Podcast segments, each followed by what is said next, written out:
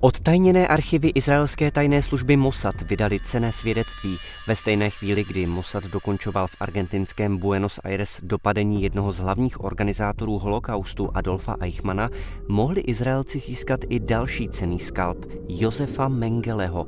Báli se však vyzrazení a tak anděla smrti vypustili z hledáčku a válečný zločinec zůstal na svobodě. Josef Mengele neblaze proslul zejména během svého působení ve vyhlazovacím táboře v polské Osvětimi.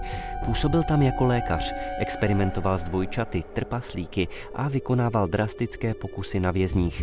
Podílel se na takzvané selekci a vybíral vězně, kteří jsou vhodní pro práci a jeho zrůdné experimenty. Literárně tento proces zpracoval William Styron v románu Sophiina volba, který byl zfilmován. Nehmen Sie beide Kinder weg. Das ist nicht! Lass! Nehmen Sie meine Kleine! Lass! Nehmen Sie meine Kleine! Nehmen Sie das Mädchen! Nehmen Sie das Mädchen! Po válce se zločinec ukrýval. Na konci 40.